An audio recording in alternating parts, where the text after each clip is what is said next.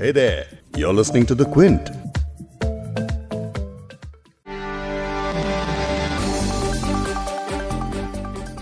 Corona virus को लेकर जब भारत में लॉकडाउन लगाया गया तो मामलों की संख्या कुछ सौ ही थी। सभी को लगा कि फुल लॉकडाउन के बाद लोग राहत की सांस लेंगे, लेकिन ऐसा हुआ नहीं। करीब दो महीने देश लॉकडाउन में रहा और उसके बाद भी कोरोना मामले हजार से लाखों तक पहुंचने लगे। इस सब के बीच हमने कोरोना कल्चर में जीना सीख लिया, न्यू नॉर्मल क्या होता है ये समझ के अप्लाई करना सीख लिया है अपनी जिंदगियों में। हमारी जिंदगी में work from home, social isolation, physical distancing, herd immunity जैसे शब्द रोजमर्रा का हिस्सा बन गए। अब देखते ही देखते भारत में कोरोना मामलों की संख्या एक मिलियन यानी दस लाख पार कर गई है। भारत में पहला केस तीस जनवरी को रिपोर्ट किया गया था और पहले केस से दस लाख केसेस तक का सफर हमने करीब साढ़े पांच महीनों में पूरा किया है। पहले केस रिपोर्ट होने के बाद एक लाख तक का आंकड़ा छूने में एक सौ दस दिन लगे। अगर दस लाख संक्रमण का आंकड़ा है तो इस खतरनाक वायरस ने पच्चीस हजार लोगों की जान भी ले ली है। और ये सब गणित मिला दें तो इस समय भारत दुनिया में कोरोना वायरस में संक्रमण के हिसाब से नंबर तीन पर है। नंबर एक पर है अमेरिका और दो पर ब्राजील। दस लाख का ये नंबर हमने कैसे पार किया, इस बीच क्या क्या हुआ और ये आंकड़ा भारत जैसे देश के लिए क्या मायने रखता है और आगे हमें किस तरह सतर्क रहने की जरूरत है, इन तमाम सवालों के जवाब आज इस पॉडकास्ट में एक्सपर्ट से समझेंगे जो कोरोना के बढ़ते मामलों को लेकर काफी जरूरी बातें बता रहे हैं। आपसे रिक्वेस्ट है प्लीज आखिर तक ये पॉडकास्ट जरूर सुने। क्विंट हिंदी पर आप सुन रहे हैं बिग स्टोरी हिंदी, मैं हूं फबीहा सैयद। भारत दस लाख कोरोना केसेस वाला दुनिया का तीसरा देश बन गया है। वहीं अब तक पच्चीस हजार से ज्यादा लोगों की मौत भी हो चुकी है। शुक्रवार को जो आंकड़े आए थे उनके मुताबिक कोरोना वायरस के चौंतीस हजार नौ सौ छप्पन नए मामले सामने आए और चौबीस घंटों में छह सौ सतासी लोगों की मौत हुई है। लेकिन चिंता की बात यह है कि भारत में कोरोना अपनी पीक पर आया है या नहीं आया ये अभी तक पता नहीं चल पाया है, क्योंकि केसेज अब तक हर दिन सिर्फ बढ़ते ही जा रहे हैं और इन्फेक्शन कर्व फ्लैट होना तो दूर की बात, वो तो हल्के झुकाव की तरफ भी होता नहीं दिख रहा। हालांकि ज्यादा चिंता की बात नहीं है क्योंकि भारत की जनसंख्या के हिसाब से ये दस लाख का नंबर काफी कम है, ऐसा एक्सपर्ट्स कह रहे हैं।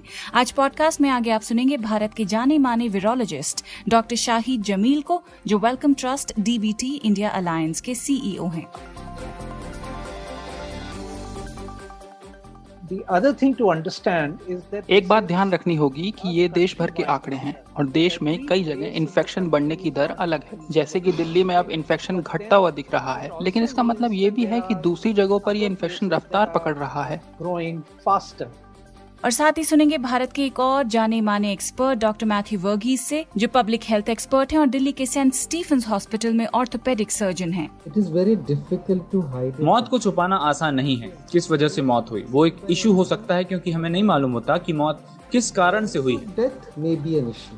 भारत में दूसरे देशों के मुकाबले इस महामारी की स्थिति क्या है ये एनालिसिस भी एक्सपर्ट्स आगे पॉडकास्ट में करेंगे, लेकिन पहले इस दस लाख के आंकड़े का क्या मतलब है वो जान लेते हैं। दस लाख का मतलब ये नहीं कि इन दस लाख पॉजिटिव केसेस में सब के सब इस वक्त बीमार हैं, नहीं। इनमें तीन लाख बयालीस हजार चार सौ तिहत्तर एक्टिव केसेस हैं, यानी इनका या तो हॉस्पिटल में इलाज हो रहा है या अपने घरों में सेल्फ आइसोलेशन में है। इन दस लाख केसेस में से छह लाख पैंतीस हजार सात सौ सतावन लोग ठीक भी हो चुके हैं, या अगर इनका हॉस्पिटल में इलाज चल रहा था तो अब ये डिस्चार्ज भी हो चुके हैं। बाकी इस वायरस से मरने वालों की संख्या पच्चीस हजार छह सौ दो तक पहुंच चुकी है।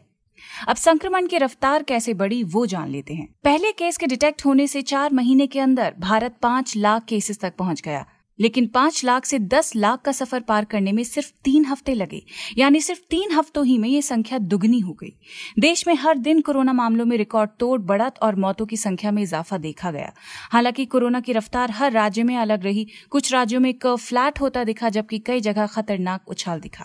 तीस जनवरी को कोरोना के पहले संक्रमित केस से लेकर अब तक कितने और कैसे आंकड़े बढ़े ये आपको पॉइंट्स में ठहर ठहर के बताऊंगी ताकि आपको सही से अंदाजा हो पाए। भारत में एक अप्रैल तक एक्टिव मामलों की बात करें तो ये एक हजार सात सौ बानवे थे और दुनिया में ये आंकड़ा चालीस हजार से छह पॉइंट छियानवे लाख तक जा पहुंचा था। अब तक दुनिया के कुल एक्टिव केसेस में भारत की हिस्सेदारी महज जीरो पॉइंट पच्चीस प्रतिशत थी, लेकिन जून के आते आते भारत में एक्टिव केसेस सतानवे हजार आठ थे और दुनिया में तीस पॉइंट सत्ताईस लाख थे। भारत की हिस्सेदारी तीन दशमलव दो प्रतिशत हो गई। पहली जुलाई आते आते भारत में एक्टिव केसेस दुनिया के बयालीस दशमलव नब्बे लाख के मुकाबले दो दशमलव सत्ताईस लाख हुए। फिलहाल दुनिया भर के कुल एक्टिव केसेस में भारत की हिस्सेदारी छह प्रतिशत है। अब आप सोचेंगे, देश भर में लॉकडाउन के तीन चरणों के बावजूद भारत ने अभी तक कर्व को फ्लैट नहीं किया है। इतना लंबा और इतना सख्त लॉकडाउन लगने के बावजूद हम दस लाख का इतना बड़ा आंकड़ा क्यों देख रहे हैं? वेल, भारत जैसी बड़ी जनसंख्या वाले देश के लिए दस लाख के आंकड़े का क्या मतलब है, इस पर बात करने के लिए अब आप सुनेंगे वीरोलॉजिस्ट डॉक्टर शाहिद जमील को।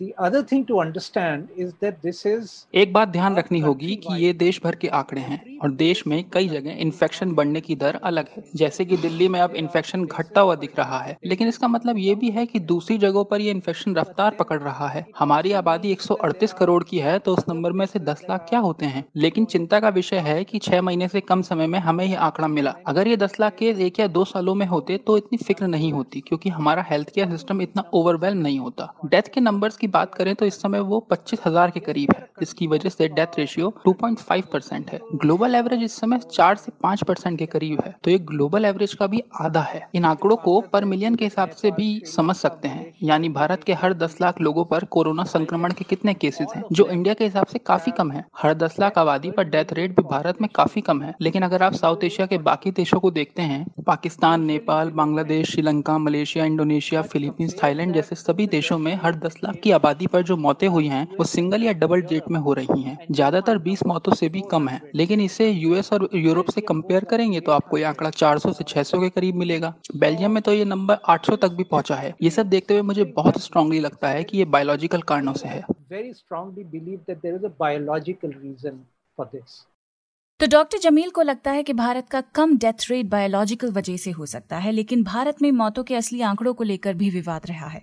कई बार आरोप लगे हैं कि राज्य सरकारों ने कम आंकड़े बताए हैं। इस पर public health expert doctor Matthew Varghese का क्या कहना है, ये भी सुनिए। It is very difficult to hide it. मौत को छुपाना आसान नहीं है। किस वजह से मौत हुई वो एक इशू हो सकता है, क्योंकि हमें नहीं मालूम होता कि मौत किस कारण से हुई है, क्योंकि टेस्टिंग ज्यादा नहीं हो पा रही है। भारत में मौतों के आंकड़े साफ नहीं है, थोड़ा ऊपर नीचे जरूर हो सकता है, लेकिन मैं ये नहीं मान सकता कि हमारे आंकड़े गलत हैं या हम उन्हें कम करके दिखा रहे हैं, क्योंकि डेथ सर्टिफिकेशन और डेथ और बर्थ के रजिस्ट्रेशन ठीक से न हो पाने की वजह से ऐसा हो सकता है। वियतनाम का एग्जाम्पल ही ले लें, जहाँ आबादी इतनी कम है और सब सोशल डिस्टेंसिंग का कोई ठीक से ख्याल नहीं रख रहे हैं, वहाँ भी डेथ रेट कितना कम है। तो यकीनन कोई बायोलॉजिकल रीजन भी हो सकता है। There is some biological reason.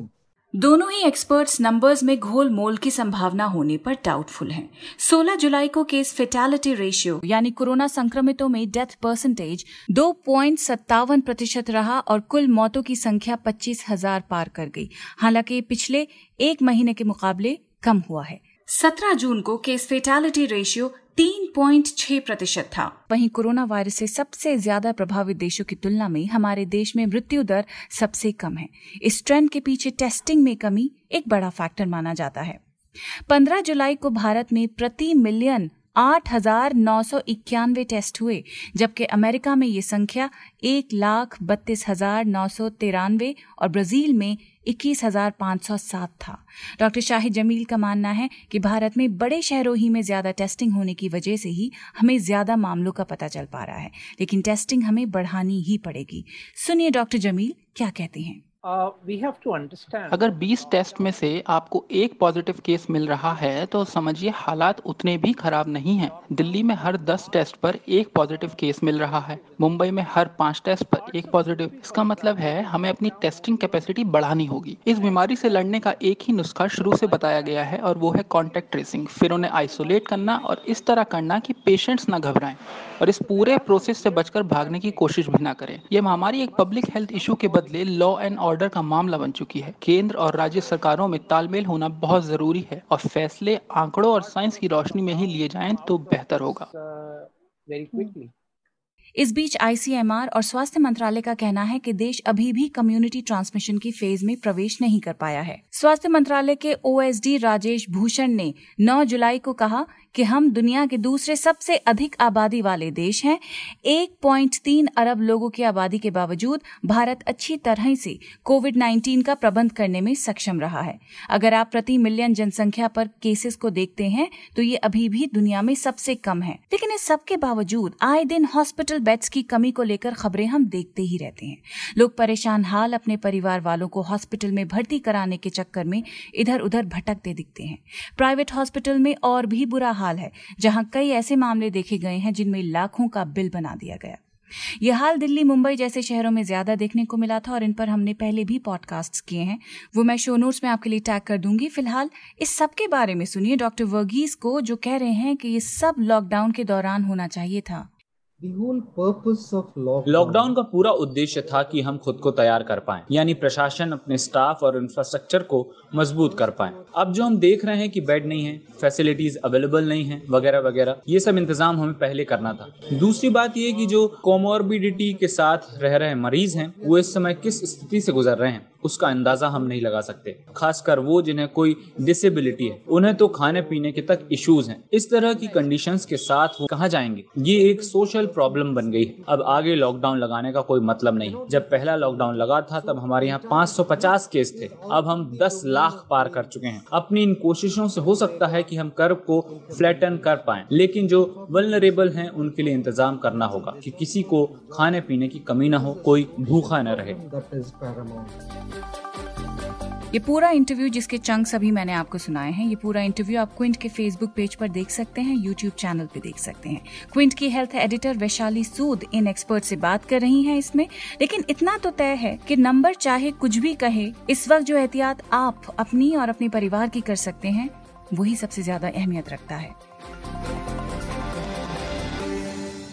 इस पॉडकास्ट के एडिटर हैं संतोष कुमार और इसे प्रोड्यूस किया है फबीहा सैयद ने। अगर आपको बिग स्टोरी सुनना पसंद है तो क्विंट हिंदी की वेबसाइट पर लॉग ऑन कीजिए और हमारे पॉडकास्ट सेक्शन का मजा लीजिए।